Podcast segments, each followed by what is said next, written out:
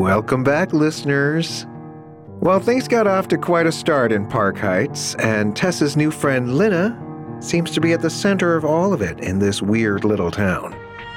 We'll get you right back to some California dreaming right after this word from our sponsor.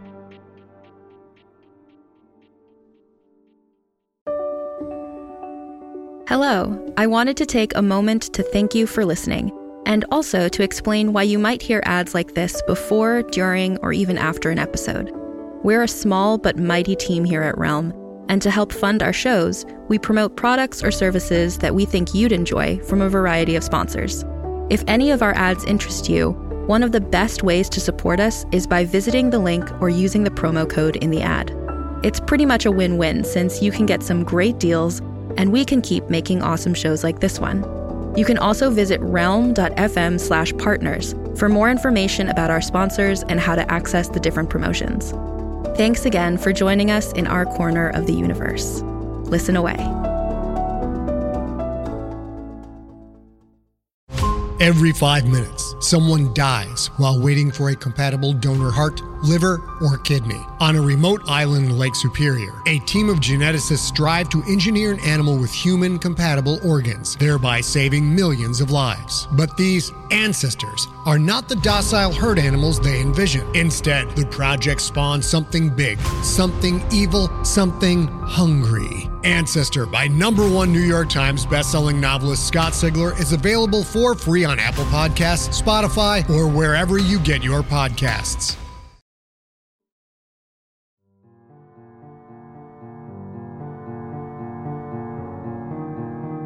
Have you ever wondered why a lot of horror stories take place in small towns?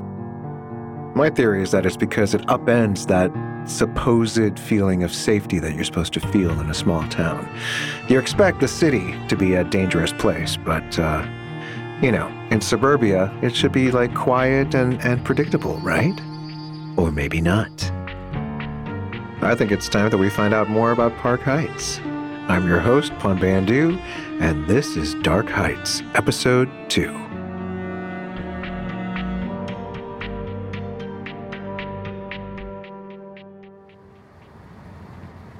Tess. You have incredible hair, Lina said, and she actually took a length of my hair into both hands and pressed it against her mouth as if she was kissing it, inhaling the scent of it. This, of course, jerked my head sideways as I was driving and made me crank the wheel to the right, almost crashing us into the cars parked along Beach out front of Kelman's hardware store. Oh, sorry, she said, releasing my head. That was impulsive. It was a little unexpected, I said. I was actually beginning to feel like I'd allowed some kind of undomesticated and unpredictable stray animal into the car. I said half heartedly, Your hair is pretty. Then I looked over at her.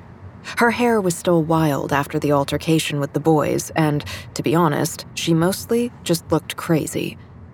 I'm average, she said. I work with it, but you've got such long, straight hair, and it's the most intense black color, so it's just beautiful. I love it. Um, thanks, I said. This rescue I'd initiated was continuing to be awkward in so many different ways. Her aggressive boyfriend and his friend, Dylan and Zach, had left us at the side of the road, had left her, and so I had offered to give her a ride home. I still didn't know who she was, not that she was a Severand who lived at Arson, but we introduced ourselves I'm Tess, I'm Lina before we got into my car. I asked where home was for her, and she said Summit. I was surprised, since I'd incorrectly assumed, what with her homemade looking, or at least second-hand dress, that she was a kind of Molly Ringwald from Pretty in Pink, a basically plain girl from the poor part of town.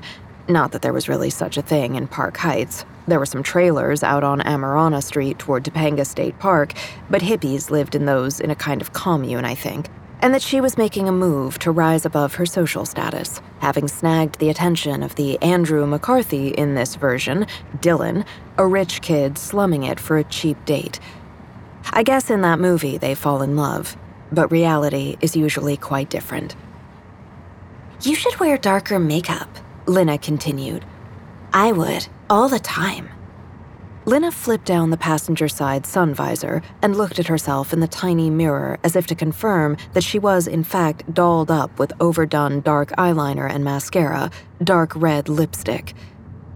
Well, I guess I am, she admitted, at the moment, but it would suit you better. You're far too good looking to just kind of go around as low key as you are right now.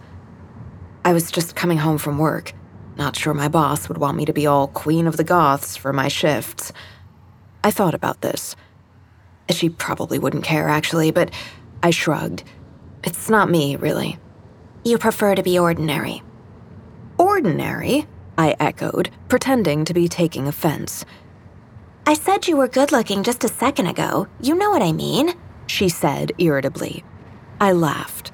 Don't be so easy to tease. Oh, she said, and then sighed deeply. I've been told I don't do well with jokes at my expense. Well, what I want to know, I said, negotiating one of the hairpin switchbacks on beach as it ascended the hillside, is what you're going to do with your mean boyfriend Dylan. And what I'm really asking is, in case you're not catching the subtext, are you going to break up with him? Like, right now? He's not my boyfriend, she said. I'm pretty sure he doesn't know that. That's his problem. How did you meet him? He goes to school with my brother. She looked at me. Do you think Dylan's attractive? Mm, not really, no. I almost said that Dylan's friend was better looking, but I held that back because did I really think Zach, a high school kid, was hot? That was weird. Maybe I had spent too long with my love life shut down the way it was, but that's how I'd wanted things since I came back to Park Heights. Mrs. Markova, my favorite Russian lady, had just been telling me the other day that I needed some romance in my life. Also, I didn't actually know if Zach and Dylan were in high school. I had just made that assumption. Maybe they were older. It's kind of not the point, I said to Lina, if he's attractive or not. If he's going to treat you like that, it more or less eclipses everything else. I looked over at her. Don't you think? Are you giving me some big sister advice? Lina had that strange, sideways smile going on again. It was like she was somehow both totally innocent and unwholesome at the same time. I pressed my point. Well, what was going on? Why did you get out of their car? Her smile disappeared. I saw the same look come into her eyes that I had seen when I'd first helped her up from the grass. It was something hard, unyielding, assessing. She said, I wanted to see what they were capable of. I slowed the Roadmaster through the last curve before Beach Boulevard met Summit Drive at the top of the hill. Lina didn't say anything more. Finally, I said, shaking my head, I don't really know what that means. You were testing them? I pretended to be afraid. They were drinking, passing a little silver flask between them, and then I had some. It was Jack Daniels, I think. I decided to ask them to take me back home, and when Dylan told me to relax and not to worry about anything, Zach was just silent in the back seat. I made a scene and made him pull over to let me out. I was still shaking my head. Why? It's very important to me to find out if people are good or bad. Dylan was on his way to one of them. Lina's voice became brighter suddenly, and she laughed. Then you interrupted. But it's okay. I like this outcome better. I'm having a great time with you instead. Oh, she said, go left at Summit. We came to a stop at the lights for the intersection of Beach Boulevard and Summit Drive. A right turn would take us to Summit Estates, which was where I had assumed we'd been going. Left would go nowhere, really. There was only one thing up here in that direction. The light turned green. I didn't accelerate. I guess I was processing what a left turn meant. You can go, Lina said. It's green. I thought we were going to the estates. Nope, she said. She pointed to the left. I live over there. At the mansion? I said, hearing my voice rise, incredulous. At Arson? Yes, she said simply. Okay, I said, turning left. Lina said, You pronounced it right. Arson. A lot of people say it wrong. Arkine. Nope. I tell them it sounds like the word arson. Like setting things on fire.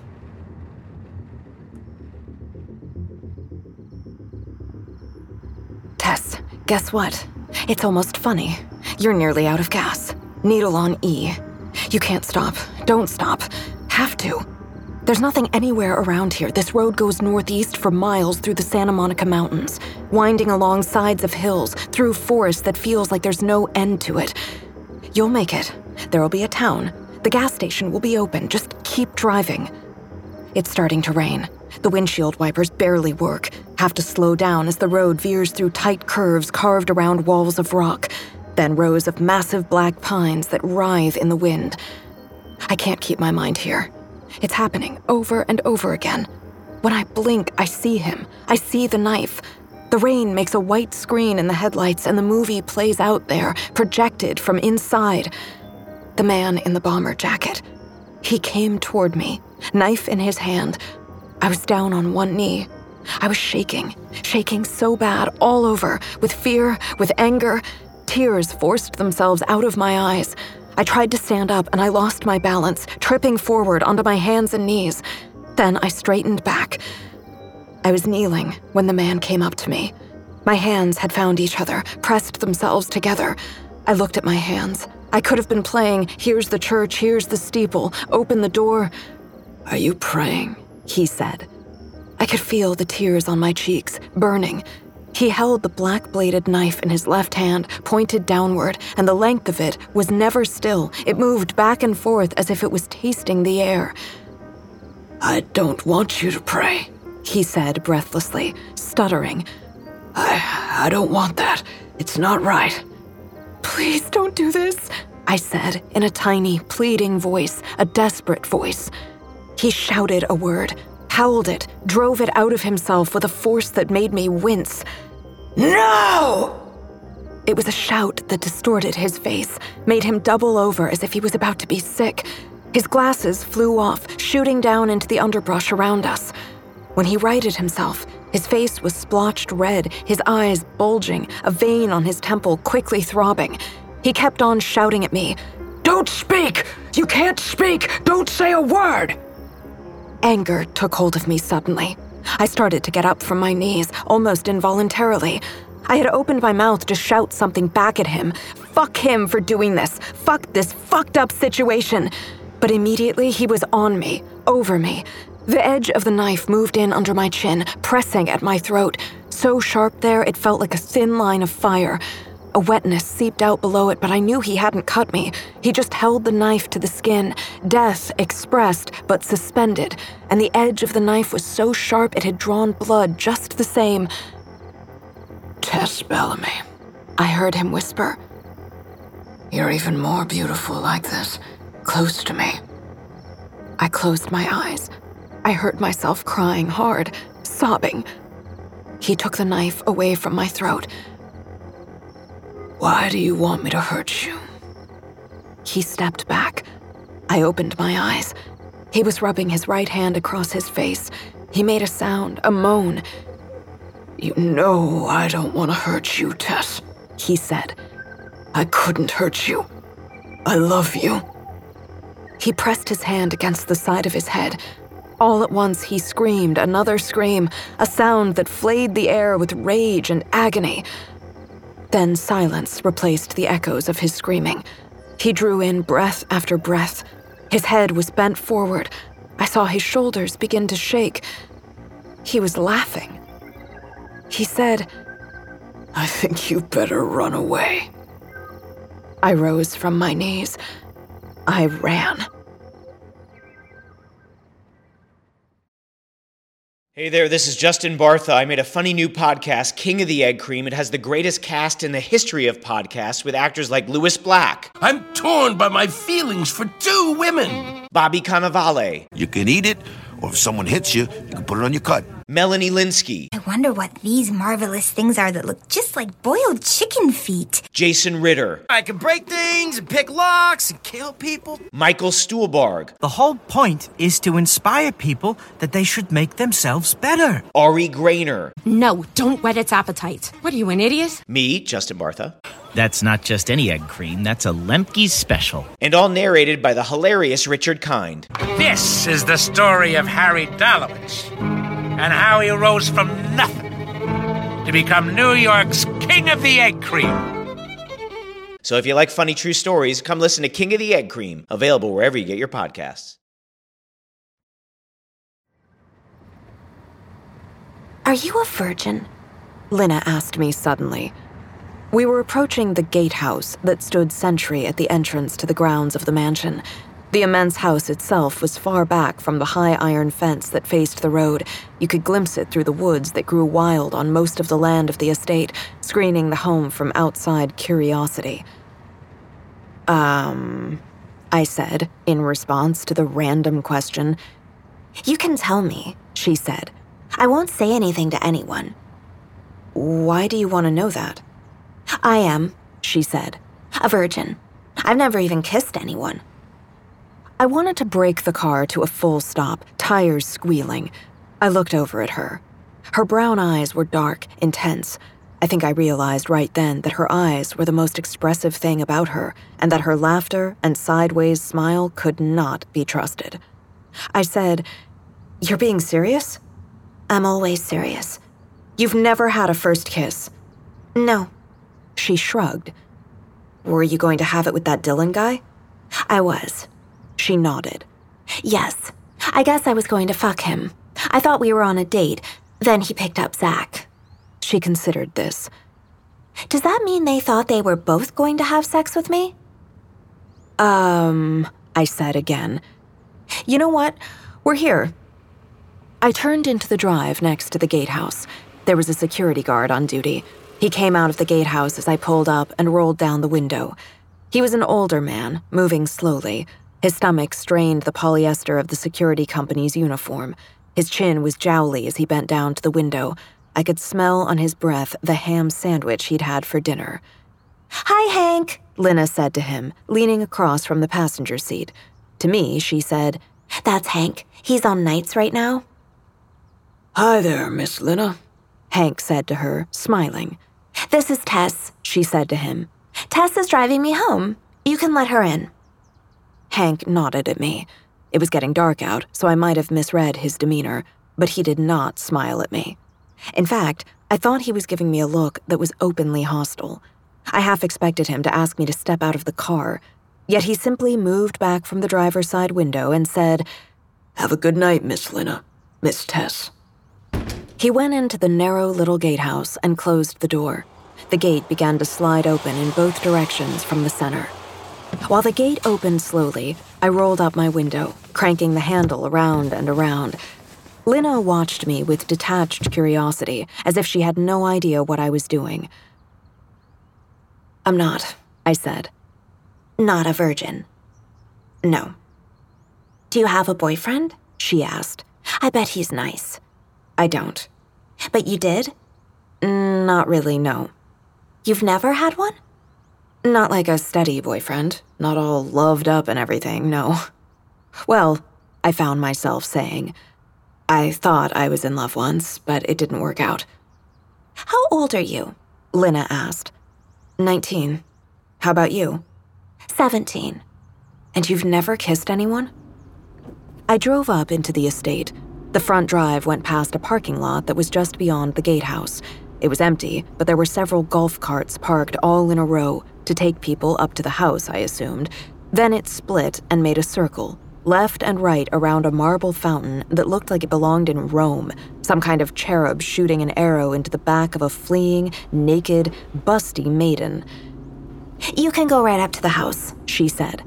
She turned to look at me, serious once again.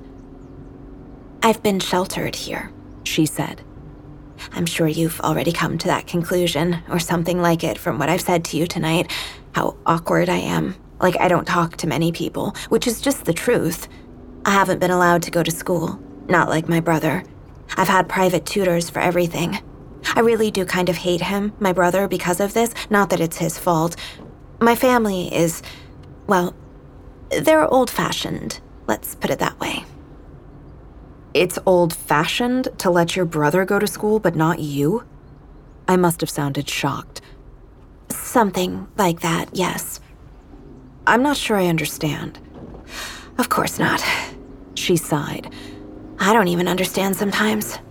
So, what I'm going to say in the next few seconds before you let me out in front of the house is extremely important to me. I turned myself toward her. I saw that her eyes glistened with emotion that was only barely held in check. I'm going to be in trouble, a lot of trouble, for what I did tonight. I thought it would be worth the consequences, and I was right, but not in any way that I anticipated. I don't have friends. I don't really know anybody that well, including my brother, my father. Our home is formal. It's cold. She paused. A tear fell down her cheek. I really like you, Tess. You're special. I can tell. I want to see you again. I want us to be friends. I know I'm weird. I can't help it. But I promise I'd be loyal. I'd be really good to you. I'd be great. A great friend. Stop it, I interrupted. I couldn't suppress a laugh. You don't have to convince me of anything, Lina. No, she said softly. I pulled the roadmaster up in front of the house. Arson. The mansion was incredible, vast. Marble plinths in parallel rows flanked the wide steps that swept up to a massive front double door made of dark, heavy wood inlaid with designs of dizzyingly intricate nested circles and what looked like snakes eating their own tails. I mentioned before that I spent every day in high school being made aware of how different I was from other girls, sometimes painfully so. The few friends I had were like me, estranged, left out, left behind. I knew one of my own when I saw her. And something else was going on here. Yes, Lina was unusual and awkward, and I was probably getting into something with complications I couldn't foresee. But I felt right then that her intense and desperate appeal for my friendship was absolutely some kind of cry for help. Lina's hand was on the rest between the front seats, reached halfway toward me. I placed my hand over hers. I'll pick you up after my shift tomorrow, I said, and we'll figure out somewhere to go and get completely wasted. Her stern expression dissolved into relief and happiness. Fuck yeah, she said. Then she took in a deep breath. Just one thing first. Which would be. what? I said uncertainly. Turn the car off and come out with me, right now, up to the house. Before we do anything else, you have to meet my father.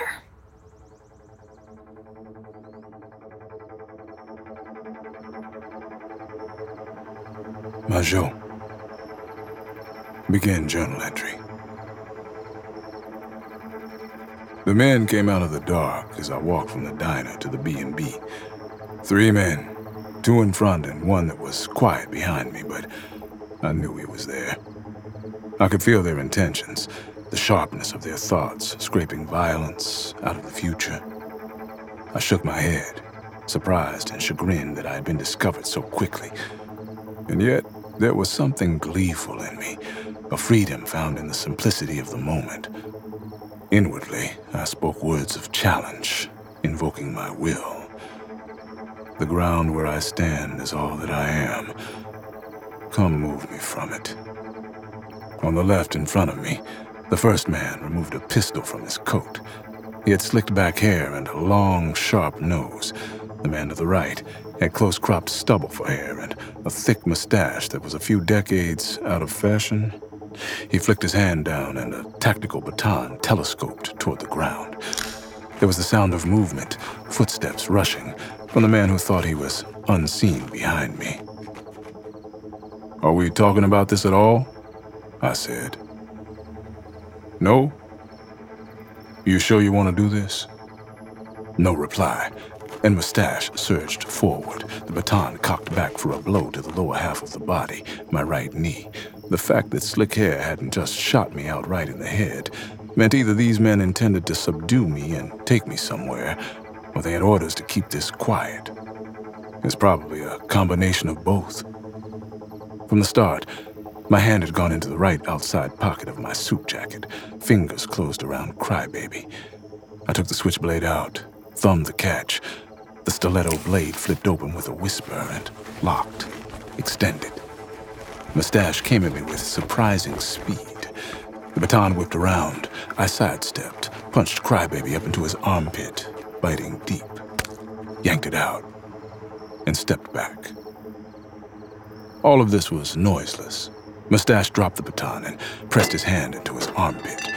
He coughed, blinked furiously, fell to his knees.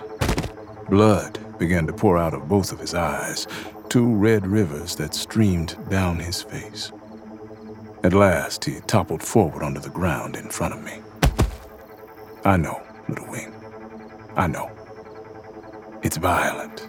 And this part of the story, I started right in the middle. That's where the action is, though, and sometimes that's where the beginning has to be. Otherwise, what kind of a storyteller am I?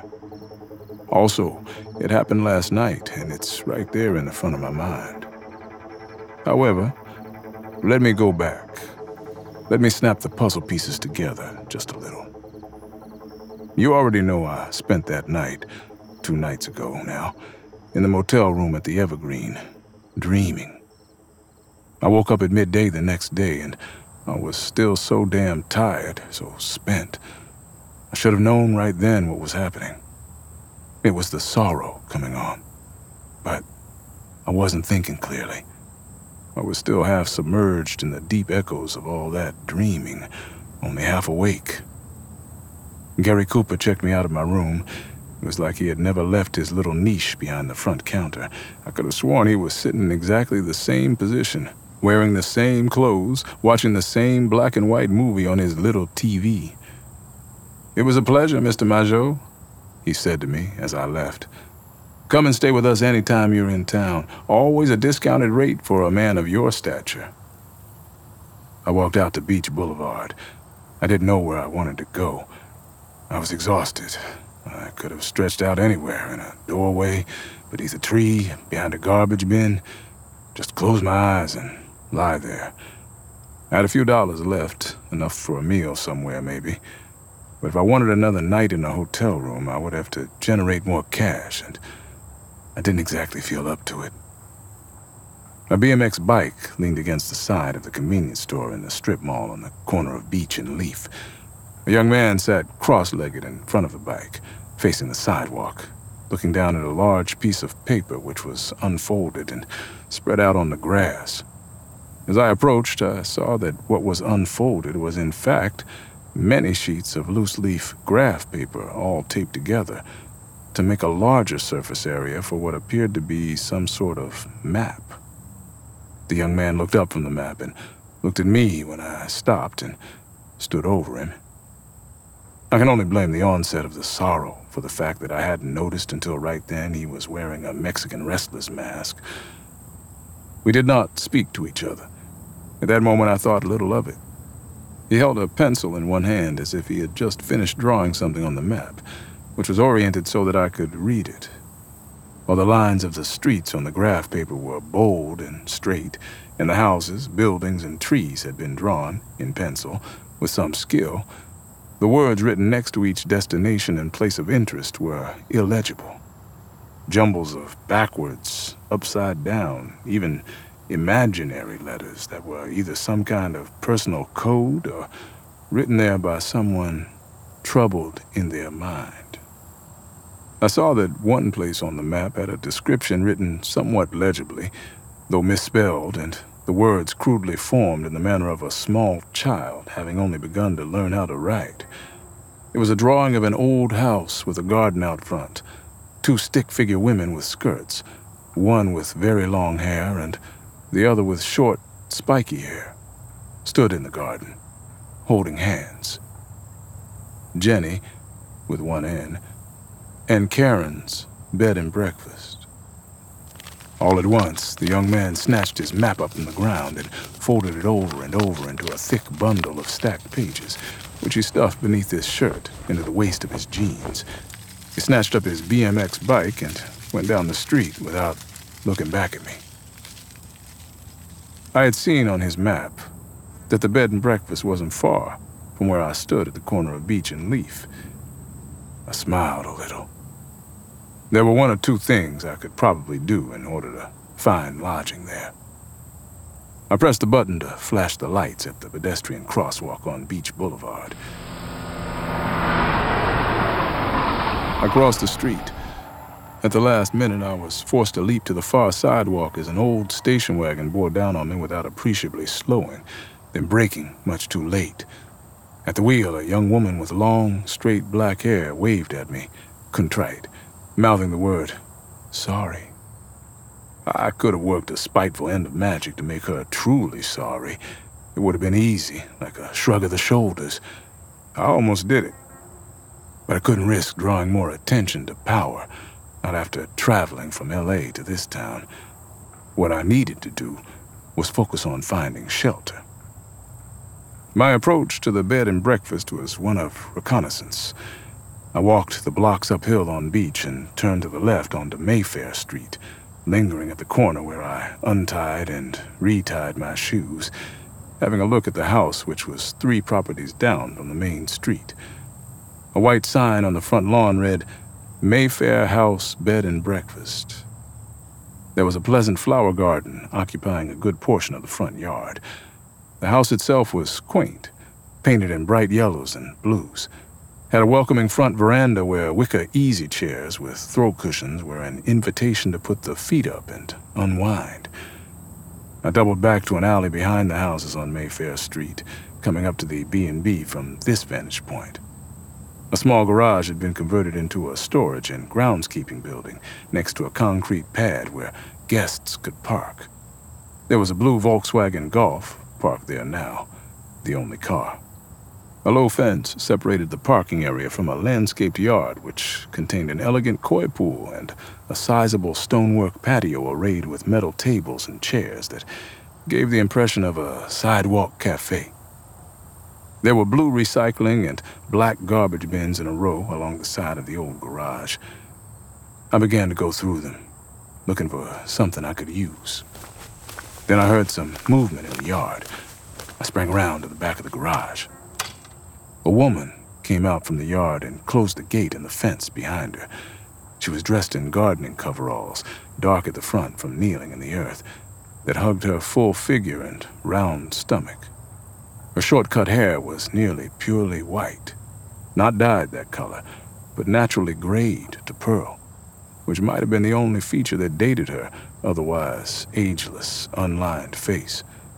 She looked around surreptitiously she produced a cigarette and a lighter from the pocket of her coveralls. I narrowed my eyes.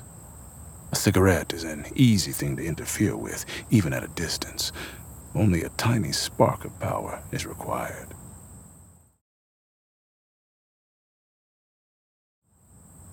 The woman put the cigarette between her lips and saw at once that it was bent and broken, as if it had been crumpled accidentally in her pocket, though when she had taken it out, it had been whole. When she plucked the cigarette out of her mouth to have a look, it fell apart in her fingers. My cue. I made a slow approach so that she could watch me come up the alley toward her. I couldn't know what Unpenpan made of me in her eyes, but she was regarding me impassively. Her eyes held curiosity. A faint smile wasn't unfriendly. I tipped Ampenpan to her as I drew close. I noticed some bad luck there, I said, with that cigarette. But lucky for you, I have a few left in my last pack. I had removed a rumpled cigarette pack from the Hello Kitty backpack earlier. I held it out now for the woman, one of the remaining two cigarettes in it, slipping out for her to take. She did. She read the label on the pack Mirsot. I've never seen this kind before. The label depicted a man in a suit staring at the sea, standing on a beach where washes of tide swept the sand. They're Algerian, I said. The woman lit the cigarette. Its smoke spread out around us, lingering, faintly sweet. A few moments of quiet. I stepped closer to the woman and looked directly into her eyes, speaking slowly, clearly, with authority. My name is Gabriel Majeaux. I am your friend, an old friend that you haven't seen in a long time. We met many years ago and worked together, becoming close acquaintances. You trust me completely. I told you I was coming to visit you here, but you have forgotten because you've been so busy lately. You would love to have me stay here as long as I like. I plucked the cigarette out from between her lips and crushed it on the ground with the heel of my shoe. It was only partially burned down, but its power was spent. The woman blinked a few times in rapid succession, then looked at me. Her wide eyes, startled, caught in a conflict of confusion and clarity. Karen, what's going on here? There was another woman standing with one hand on the gate at the back fence. She was noticeably younger than Karen, taller, willowy, and graceful. She was dressed in a light blouse and long skirt. Her auburn hair was tied into one thick braid that went down past her waist. I felt an acute intelligence in her gaze as she regarded me. Karen shook her head as if her thoughts had finally resolved. She put a hand on my arm and smiled warmly. Jenny, this is Gabe. He's finally here. To me, she said. Took you long enough. Jenny came through the gate, hesitantly. Who is this? I held out my hand. Gabriel, I said. Pleased to meet you. I apologize for not knocking on the front door, but I saw Karen out here in the alley as I was coming up Beach Boulevard. I thought I would surprise her. Karen was looking at Jenny, strangely. It's Gabe. Did you forget he was coming? Jenny shook my hand. She smiled, but it was strained. Plainly, she was assessing the strangeness of the situation. I could already sense the dynamics of this couple's relationship. Karen was accommodating, voluble, possessed a strong personality, and a love of making people happy. Jenny was perceptive, decisive, judgmental. I don't think you ever mentioned that he was coming, Jenny said wearily. Karen sighed. You know what? You're right. I'm so sorry, but I think I forgot to tell you. She groaned. I can be such an asshole, but Gabe knows all about that. We worked at the firm together, oh, ages ago now. The effect of my second last Merceau cigarette was working through her thoughts. She was creating our story. I grinned at her. A long, long time ago. It really was, wasn't it? Karen laughed.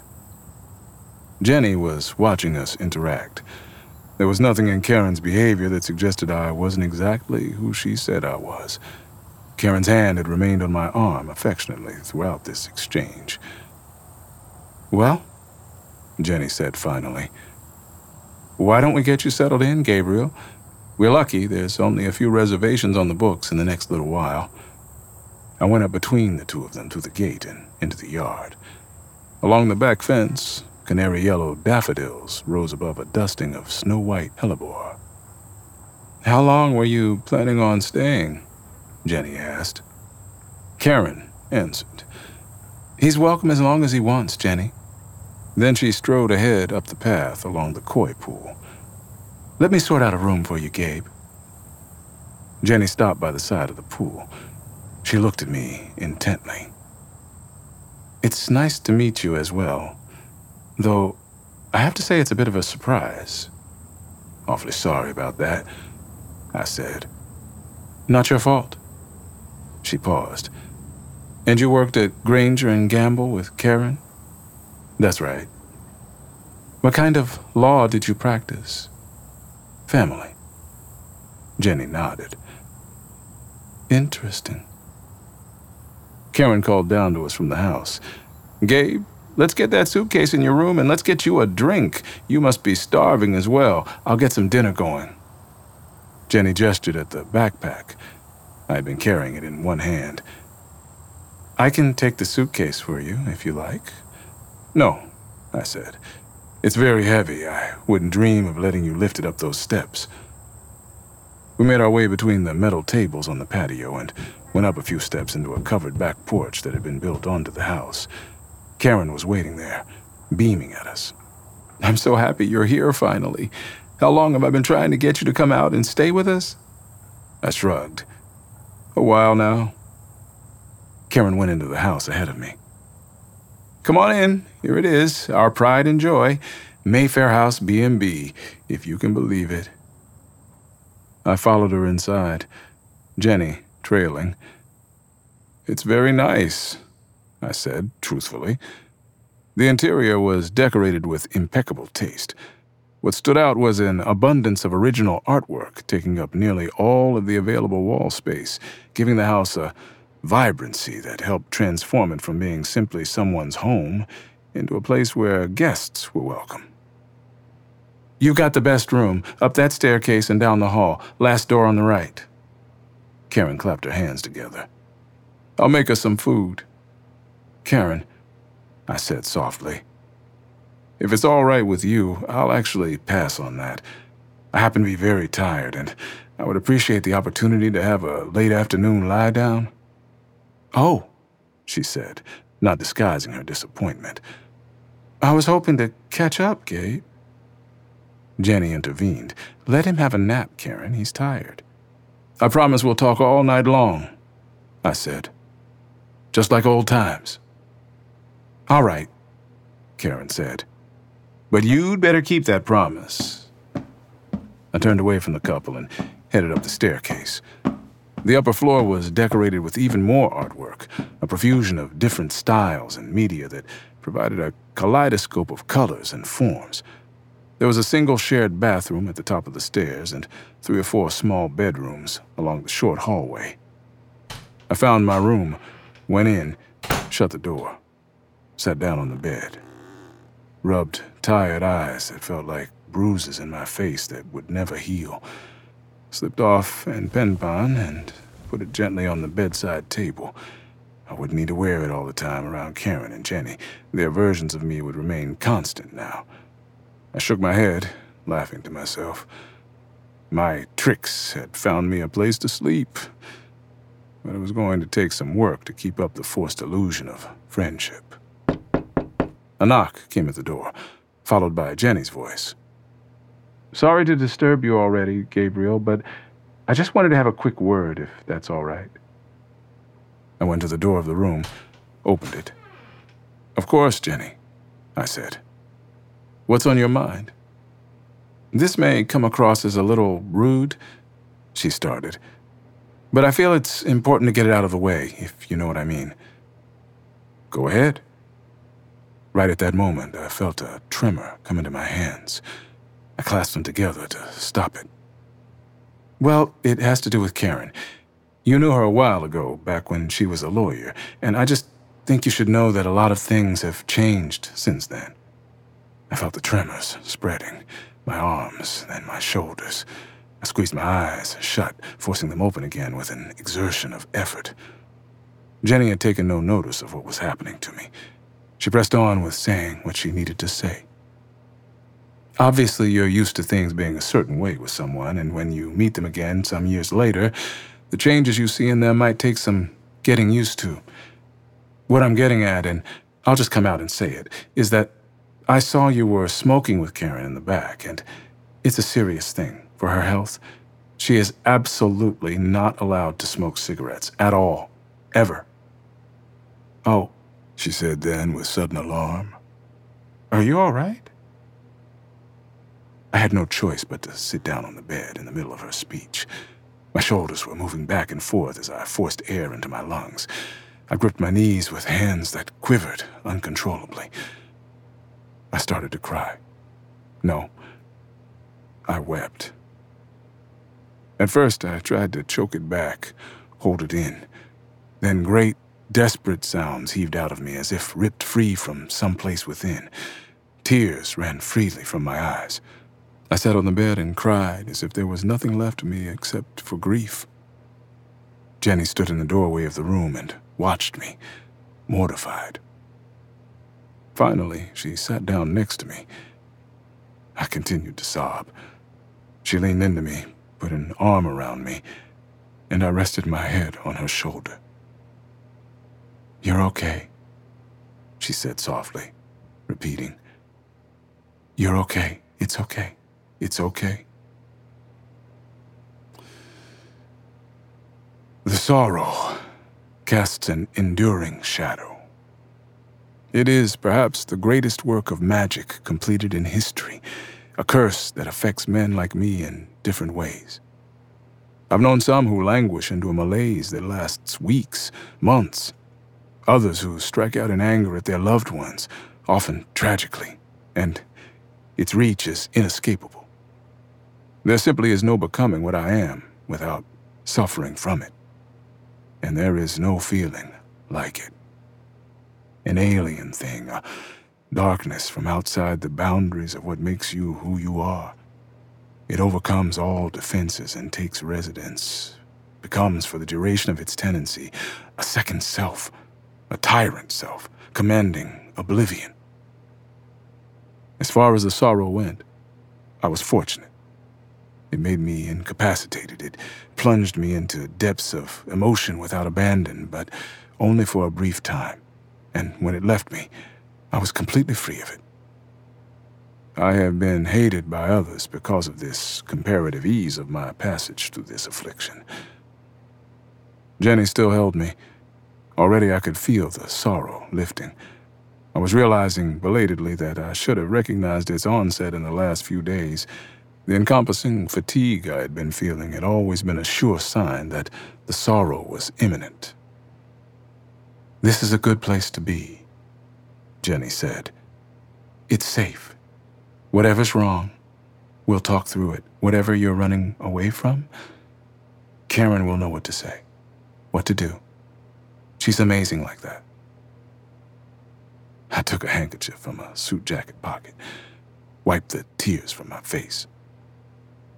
You're good, Jenny said, releasing me, moving apart, looking at me. You're good now. Thank you, I said. That was intense, she said. I laughed. Jenny laughed. Suddenly, we were both laughing hard, laughing hysterically, I threw back my head and the laughter cascaded out of me. Jenny grabbed her sides and then suddenly slipped off the edge of the bed to the floor. I let myself fall back onto the covers. I felt as if I had reached a state in which tears and laughter were inexhaustibly inseparable. I covered my face, laughing and crying into the lines on the palm of my hand.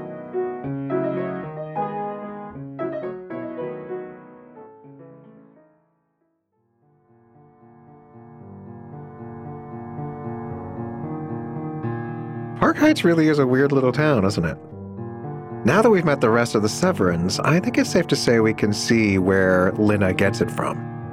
Majeaux enchanting his way into a B&B stay, though, still feels, uh, it feels pretty shady. But uh, sometimes those are, those morally gray or complex characters are usually the best characters, so I can't wait to find out more about that character. Episode 3 is coming up fast, so join me again next time to see how Tessa's night at Arson unfolds. It only gets weirder from here. Till then, cowabunga dudes. You're listening to Fear, Dark Heights, created and produced by Realm, your portal to another world. Listen away.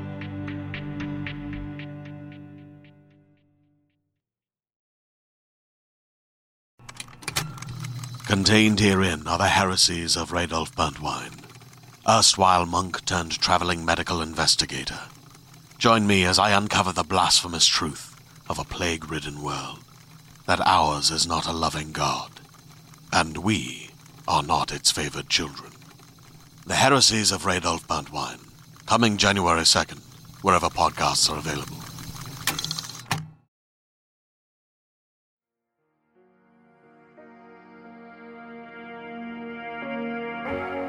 Dark Heights is created and written by C.D. Miller, produced by Haley Wagreich, and executive produced by Molly Barton. Starring Dion Graham, Julia Whelan, and Neil Hellegers. Audio production, sound design, and editing by Amanda Rose Smith. Original music by Chris Miller. Cover art by Kendall Thomas. Executive in charge for Realm, Mary Osadolahi. Fear is produced by Mary Osadolahi. Associate produced by Nicole Kreuter and Alexis Latshaw. Executive produced by Molly Barton, Julian Yap, and Marcy Wiseman. Hosted by Pun Bandhu. Audio editing by Corey Barton and Felicia Dominguez. Original theme by Hashem Asadolahi, featuring drummer Andrew Niven and mixed by Max Kuttner. Cover art by Kendall Thomas. Find more shows like Fear by following Realm on Apple Podcasts, Spotify, or at realm.fm.